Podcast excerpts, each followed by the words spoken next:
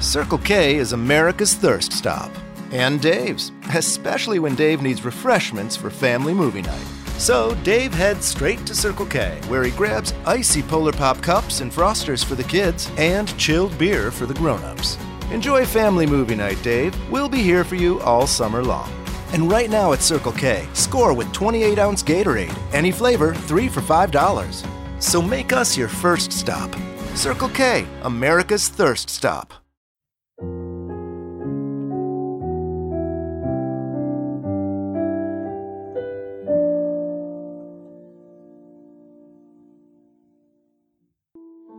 Buonasera a tutti quanti e benvenuti allo show in cui parliamo di cose basate su una conversazione tra uomo e, in questo caso, è uomo e la fine del mondo.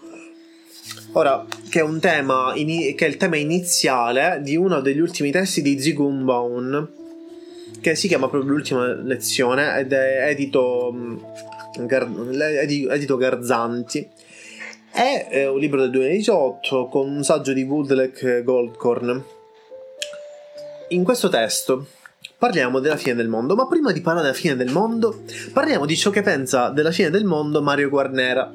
Mario Guarnera, hai qualcosa da dire riguardo alla fine del mondo e alla fine dei tempi dal punto di vista dei filosofi, filosofi del Novecento? Domanda ampia, risposta breve, gente esplosa. Riassumiamo, dai. Allora, intanto, buonasera a tutti. Il fatto stesso che io possa rispondere a questa domanda sulla fine del mondo già ci offre una prima verità. Eh, il mondo non è finito e, e ci permette ancora di ragionare sul mondo e sulla sua possibile fine. E questo già crea una sorta di ironia, perché praticamente se noi ragioniamo sulla fine del mondo, eh, siamo sempre una parte del mondo molto attiva, molto presente che appunto ragiona sulla fine del mondo stesso, cioè è un, un sistema che ragiona alla possibilità, alla libertà e i mezzi per poter eh, ragionare su quelle che sono le contraddizioni del suo stesso sistema. E quindi da un, da un lato il fatto di ragionare su questo mi sembra un fatto molto positivo al giorno d'oggi perché si, eh, è possibile vedere e scoprire eventuali eh, appunto lacune, eh, contraddizioni, le falle del sistema, come si dice. Tutta una situazione diversa da quella che poteva essere eh, la mentalità un tempo come per esempio mille anni fa. Eh, nell'anno mille si riteneva veramente che il mondo stava per finire, no? questo numero spaventava mille, mentre per noi 2000 è stato un anno che dava quel senso di incredibile modernità dove tutto sarebbe cambiato, quindi il senso del progresso, poi nel 2001 sono successe altre cose, quindi eh, praticamente c'è stata un, un, una crisi di questa idea di modernità a tutti i costi. Però invece mille anni fa, nell'anno 1000, c'era questa idea che il mondo stava veramente per finire. E in quel caso le culture dominanti, quindi il cristianesimo, erano appunto una, erano, era una cultura in cui la distruzione del mondo era legata al giudizio sul mondo, il mondo come peccato e il mondo che deve finire. Non è un mondo che si può eh, modificare, che si può eh, riformare in qualche modo. L'idea di riforma è, è un concetto anche eh, moderno, non solo la riforma protestante che addirittura ha riformato lo stesso cristianesimo eh, oscuro, cupo, millenaristico appunto del passato, ma tutta, tutta, la mentalità del mondo moderno che è fondata sull'idea di, di riforma, di trasformazione, cioè le cose eh, si migliorano, si, si, si, cambiano quando non funzionano. Quindi appunto ritornando a quello che dicevo prima, eh, la fine del mondo è un concetto anche positivo perché permette di appunto vedere quali sono appunto le cose che non funzionano che, e che se non curate in tempo, se non cambiate in tempo, potrebbero veramente portarci alla fine del mondo. Ok, questa considerazione a larghissimo respiro serve a dire, o meglio a mostrare, quello che effettivamente è un aspetto, um, o meglio quello che abbiamo noi con molta difficoltà, una antipatia nei confronti dei, dei numeri interi per quanto riguarda la storia. Per certi versi anche l'incoronazione di Carlo Magno nell'800 d.C., il 25 dicembre, ha portato grandi cambiamenti dal punto di vista culturale e antropologico, almeno in quel periodo, perché eh, la riedificazione del, del Sacro Romano Impero, in quel caso germanico, ha portato allo sconvolgimento anche del modo in cui eh, a livello di mappa e di cartina i cittadini, o meglio i sudditi di quel luogo, si identificavano con il loro regno. Mi capita spesso che quando seguo gli allievi mm, che abbiano difficoltà per certi versi a dimensionare, descrivere, circoscrivere la definizione di ehm, la distinzione tra che c'è tra regno, tra impero, tra vabbè, imperatore, re, tutte queste diciamo caratteristiche. Voi direte, ma sono perfettamente inutili. Risposta: sì, probabilmente dal vostro punto di vista sono perfettamente inutili, per altri invece sono molto utili, perché identificare e conoscere come funziona un sistema politico ti consente di capire in che modo la fine del mondo si identifica nelle persone che ne parlano. Cosa voglio dire? Voglio dire che in quel caso, nell'anno 1000, si cercò quasi quasi una soluzione alla fine del mondo dicendo coloro che erano più salvati di altri o coloro che dovevano essere più trugitati di altri. Ecco, la ricerca di un eh, problema barra di un nemico o anche la mm, grandissima capacità che ha il popolo di, um, facendosi guidare dalle bugie, di inseguire i loro desideri una cosa che è pregiudicatamente importante da questo punto di vista, ma al tempo stesso anche negare le verità per affermare le loro menzogne, parentesi, non sempre menzogne, ma in qualche modo convinzioni che li rendono più sicuri. Questo tema ne parliamo anche nel libro che presto pubblicheremo, che non ne possiamo più. dobbiamo, dobbiamo, cercare di finire al più, tem- più breve tempo possibile. Però le opinioni caso. Ah, ecco, questa parte qua ce la dimentichiamo. Sì, perché prima della fine del mondo dovremmo incominciare a pubblicare sto coso. Infatti. Allora, Bowman, da questo punto di vista, nella lezione della fine del mondo, non parla dell'anno 1000, non parla di cifre tonde, ecco, mettiamolo così. Parla del modo in cui oggi vediamo la fine del mondo effettivamente, ciò che gli scienziati ci dicono. Quando lui era in vita, molto prima ancora, aveva lui conosciuto potersi confrontare con, ehm, con, la, con, la, teoria del Big Bang, cioè del, della grande esplosione che abbia generato tutto quanto, l'universo conosciuto ovviamente. E ehm, come tra i vari suggerimenti e sicuramente tra i scienziati con cui lui si è consultato per capire in che modo questa fine del mondo ha influenzato i rapporti con, tra uomo e uomo nella, sua, nella loro conversazione o ahimè polemica vedi le, i vari regimi. Qui dice la fine del tempo, la fine del mondo, la fine dell'universo, un argomento certamente diverso dal solito per me, che non sono un esperto nel settore. Non prenderò quindi in, di informarvi che sullo stato attuale dell'arte, dell'astronomia, della cosmogonia, su ciò che gli scienziati pensano a proposito della fine del mondo dirò che le teorie scientifiche che si sentono mi hanno lasciato molto confuso, data la difficoltà di conciliare visioni molto diverse sul tappeto. Ho vissuto una vita molto lunga e ho visto il Big Bang. Come ho detto, non sono un esperto e così, un, su suggerimento di Fabio Cavallucci, mi concentrerò su un aspetto diverso della questione, non tanto sulla fine del mondo o del tempo, quanto piuttosto sui motivi che spingono le persone, in un certo momento della loro storia, a dedicarsi con una passione e un interesse particolari a predizioni, congetture e manifestazioni di panico al pensiero di una possibile fine del mondo. Ho, ce- ho, accettato con piacere poiché da sociologo è un argomento che mi sento di affrontare, l'impatto dell'idea scientifica della fine del mondo nella società. Non che quanto debba preoccuparci nell'immediato, intendiamoci, già che è stato calcolato che l'universo vivrà almeno un'altra ventina di miliardi di anni e almeno io, che sono mm, irrevocabilmente vecchio, non ho alcuna speranza di arrivarci.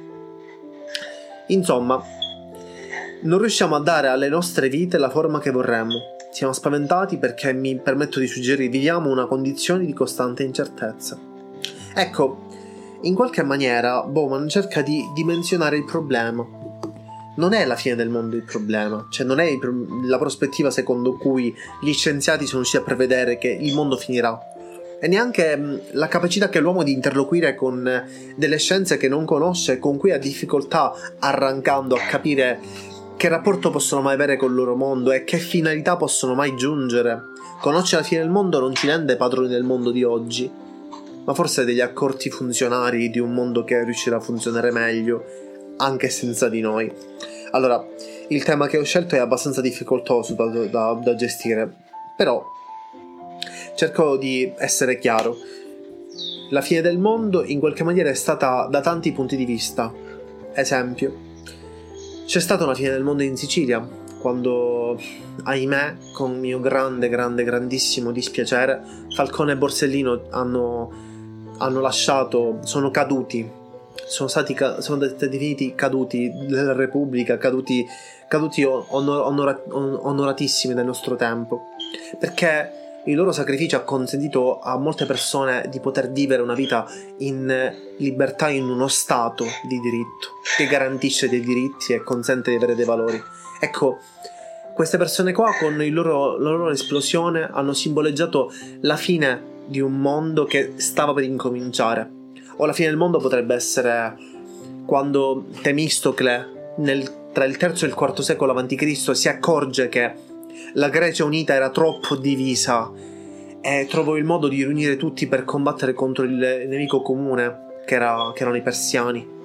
Oppure, da questo punto di vista, quindi la fine del mondo che cos'è?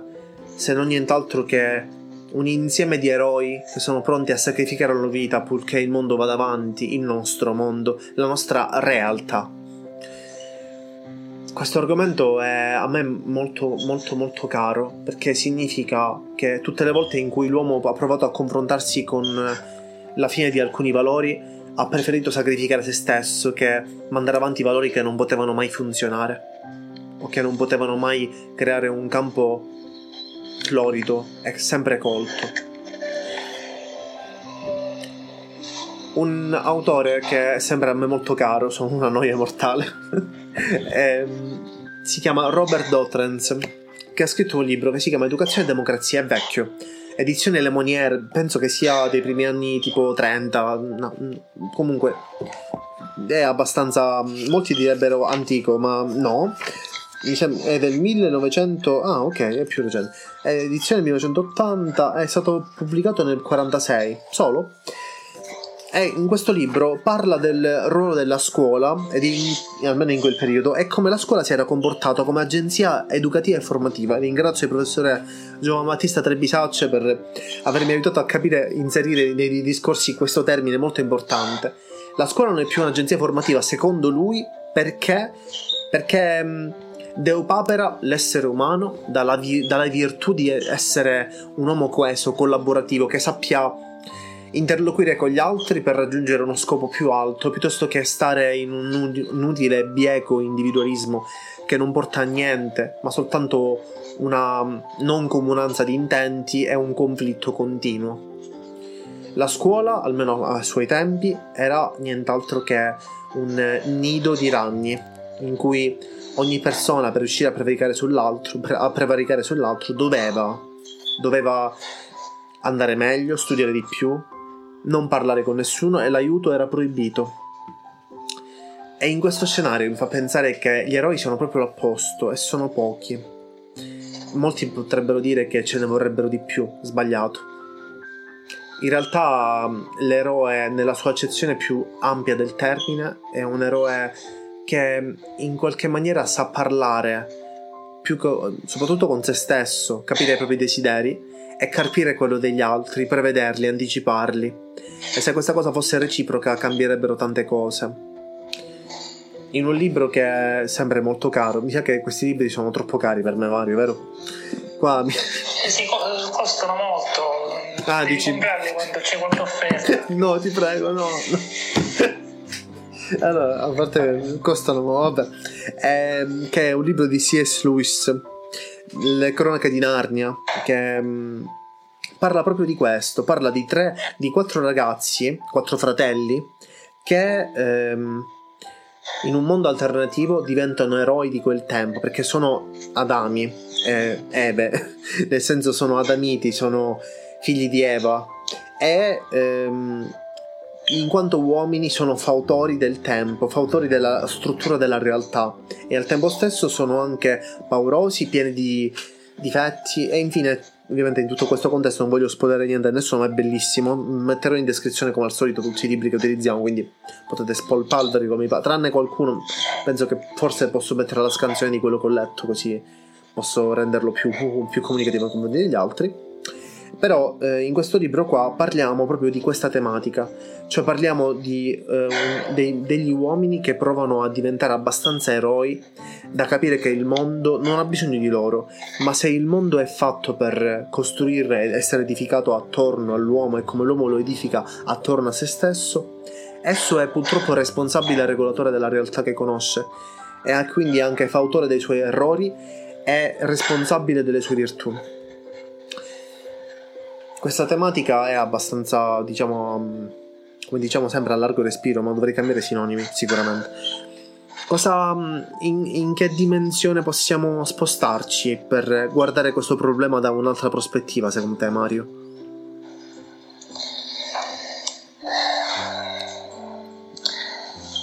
Sì, l'uomo cerca sempre di o ad, ad, adattarsi all'ambiente in cui vive e quindi eh, sviluppare un'etica in cui quasi stoicamente si è perfettamente inseriti eh, nel mondo in cui si vive con suoi eh, con le sue virtù, con i suoi difetti, e però eh, appunto questo mondo non viene messo in discussione. Oppure eh, ci sono tutta una serie di prese di posizione in cui proprio il mondo stesso come eh, idea guida deve essere messo in discussione. Ma in un certo senso eh, nella sua mm, intera storia la filosofia ha sempre eh, messo in discussione il mondo, l'ha messo tra parentesi, fino ad arrivare a quella finezza teoretica che la fenomenologia di Husserl dove il mondo viene messo tra parentesi cioè più di così cosa, cosa vogliamo? Cioè, il mondo viene messo tra parentesi quindi eh, noi possiamo anche su ogni cosa che facciamo eh, decidere se, quest, se, se eh, questa cosa sia valida o meno, cioè siamo portati a, a dare un giudizio ehm, ehm, che eviti un'azione sconsiderata. In questo modo il mondo è sempre messo tra parentesi, è sempre soggetto a finire, cioè la fine del mondo in un certo senso in ogni momento, perché c'è la mh, possibilità per l'uomo di, di, dire no al mondo in cui vive e, trasformarlo e modificarlo. Quindi gli altri contesti appunto sono tantissimi, quanti sono stati i filosofi praticamente, da, da Parmenide che diceva che l'intero essere ha in sé una contraddizione, il mondo è apparenza e quindi perché c'è un, una contraddizione interna al mondo essere e non essere insieme confusione, quindi dobbiamo purificarci a qualcos'altro, a Platone che addirittura mette il mondo in una condizione di inferiorità rispetto ai modelli primi, a Marx dove il mondo viene letteralmente scardinato nelle sue logiche economiche che vengono considerate appunto eh, malate, negative e quindi da superare fino appunto, come dicevo prima, alla fenomenologia di Husserl dove tutto questo diventa un principio eh, teorico molto particolare e quindi uno, uno, stato d'animo tipico dell'uomo moderno che non accetta nulla per scontato. No? Quindi, e quindi ripeto, questa idea di fine del mondo, come avevo detto all'inizio, è sempre un concetto positivo che ci permette di non considerare il mondo come qualcosa, quasi come una dittatura no? che non deve finire mai. Le dittature eh, nella loro propaganda dicono che non finiranno mai, evitano, eh, nascondono questa idea di fine del mondo, la rifiutano, cioè la, la dittatura ammette che il proprio sistema durerà all'infinito per, per millenni, no? crea anche visivamente delle, dei monumenti, la prima cosa è appunto creare strade, monumenti per dare questa immagine di eternità e poi arriva il filosofo e ti dice no, vedi qua sta finendo tutto, attenzione, rimbo- rimbocchiamoci le maniche. Quindi in certo senso è proprio la filosofia come tale a essere eh, portatrice di valori del cambiamento in assoluto, proprio come, come, come quid proprio della filosofia stessa. Ho capito, ho capito. Um, mentre tu parlavi, io ho scritto una poesia. tipo, cosa? Non hai niente di da fare. Benissimo. Allora, vediamo. Lui è quel mondo che non capisce, quell'altro che davanti a un'insegna non legge. Lui è quell'ombra del vento che non comprende e non prende con le vicissitudini della sua epoca. Lui è nient'altro che un eroe, ma il niente non gli si addice. Lui è un temporale, un fragore. quell'ombra che tutto benedice. Lui è il vissuto più profondo di un'epoca passata, di un tempo commisurato, di un secondo mai passato. Lui è quello schermo sempre acceso, quell'occhio sempre attento, quell'eroe che corre su una pianura scoscesa. Lui è. Il mio tempo. È quello presente, quel dono sempre scostato. Lui è il ricordo che non ho mai alterato. Di quella gloria sempre vissuta. Lui è l'universo che mi ha accolto. Lui è l'eroe che si è sacrificato, martirizzato. Lui è il mio tempo un'epoca mai passata, sempre in sospeso, rincuorata. Lui è il mio mondo. Allora, ehm, questo lui è, è, un problema, cioè nel senso è la identificazione dello spirito della storia. Ancora di più è la nottola di Minerva, il, ehm, il passaggio profondo che troviamo tra ciò che noi elaboriamo quando non siamo attivi e ciò che sentiamo durante la storia quando l'ascoltiamo. Sembra strano, però um, gli uomini fanno del loro meglio quando si tratta di pensare attorno a un tavolo, dialogare, darsi da fare. Il problema è um, quando si alzano. Ecco, ho identificato e pensato proprio questo io quando ho imparato a cantare per un certo periodo mi è stato insegnato a utilizzare un muscolo che funziona soltanto quando ero disteso o seduto, il diaframma. Poi ho dovuto impararlo a, cioè ho dovuto imparare a utilizzarlo quando invece ero eh, messo in piedi ritto. Ecco, in qualche modo il discorso che sto facendo, cioè il discorso, il logos, in mio fratello Rossano lo, lo, chiama Logos perché ovviamente la pronuncia deve essere quella, quella moderna.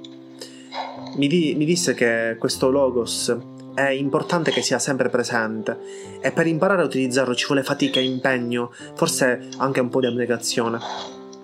Però è veramente ehm, il, la risorsa più grande che ha un essere umano e se mantenuta in modo costante ricalca perfettamente i contorni non tanto delle nostre convinzioni, ma delle idee sostenute da sensate esperienze che ci rendono scienziati del nostro tempo, in qualsiasi ambito noi siamo e in qualsiasi tempo noi possiamo essere. Bene, Marione, ehi. Sì. Allora, eh, questo podcastone è finito, o meglio, eh, questa qua mi sembra che sia la penultima puntata l'ultima, non lo so. Ehm, hai qualcosa da aggiungere? Mm, ma, eh, non saprei, penso che abbiamo messo molta carne al fuoco e quindi però c'è ancora molto tempo prima che il mondo finisca e quindi c'è la possibilità di poter cucinare tutta questa sostanza filosofica. Mm. Come al solito, perché la filosofia ha bisogno di tempo soprattutto, non, è in, in, opposizione a quella che la, la, mentalità, la mentalità attuale della velocità delle informazioni appena vengono eh, utilizzate sembra che sia già tutto a posto, non è più necessario ritornarci per, per, approfond- per un approfondimento, perché l'informazione già dato, ha detto tutto, quindi perché ritornare su qualche cosa? Eh, invece la filosofia eh, insiste sempre sugli stessi, sugli stessi temi, i temi classici della filosofia, quindi conseguenza diciamo eh, la filosofia stessa ha bisogno di, di tempo in certo senso è portatrice del valore del tempo stesso mentre invece oggi questo tempo nella sua velocità sembra quasi eh, scomparire cioè sembra che abbiamo tempo per fare tutto eh, ma appunto proprio perché ogni cosa è eh, così veloce, sembra anche scomparire essa stessa, anche la stessa memoria non è più nel nostro cervello ma è affidata a una memoria elettronica che tra l'altro può anche scomparire con una facilità molto superiore a quella dei nostri cervelli perché la memoria nell'uomo scompare magari dopo 80-90 anni quando va male appunto non sempre la memoria di un computer può scomparire anche in poco tempo, in pochi mesi, in pochi anni, tutti hanno avuto esperienze di aver perso i dati. Quindi a che cosa ci stiamo affidando? Al nulla, in certo senso. E allora questo mondo che finisce, intanto abbiamo, stiamo assistendo alla fine di alcune cose di questo mondo che che non vanno e quindi dobbiamo interrogarci su questo, perché appunto certe cose scompaiono, perché appunto certe cose finiscono. Questo. Bene, io mm, infine cito in modo inaspettato una frase di, cioè nel senso una scena di My di che è un anime che magari dopo ti faccio vedere, che dice proprio questo. Chiunque può diventare un eroe. Chiunque abbia il coraggio delle sue azioni e chiunque riesca a riconoscere il bene delle cose. Perché è imperdonabile, assolutamente imperdonabile il fatto che io abbia fatto la predica a quel ragazzino, mentre invece sono qui a nascondermi in mezzo alle persone. All might. Va bene. Ehm, che fai? Auguriamo una buona serata. Abbiamo passato i nostri. Non ho idea di quanti minuti siano passati. Il mio sistema dice che sono passati esattamente e non lo so. Ehm, aspetta. Sono passati esattamente. E non mi fa entrare in chiamata. E che cazzo. Vabbè, comunque. Ehm, sono stati 828 secondi. Non mi sembrano troppo pochi. Comunque. E sembrano, sembrano molti. Sembrano molti. Va bene, ok. Comunque, sì, sì, buona serata. Ciao a tutti. A tuttoni. A tutti. Ah, sigla. Tutti.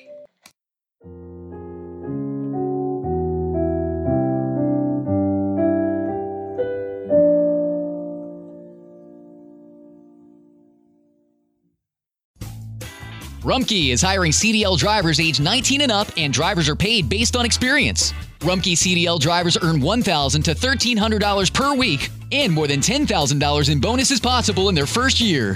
Rumkey drivers are home daily, work in a recession resistant industry, receive great benefits and performance incentives. Start a lucrative career and apply now at rumkeycareers.com. Equal opportunity employer restrictions apply. The House of Roll journeys far and wide to bring you exceptional quality kitchen and bath fixtures. We've discovered the world's best craftsmen and techniques. Using materials native to the region and tools accustomed to individual craftsmen, we strive for perfection every step of the way. With all of this, you'll see the details of your own story, the story of a life well crafted. This is the story Craft tells. Welcome to the House of Roll.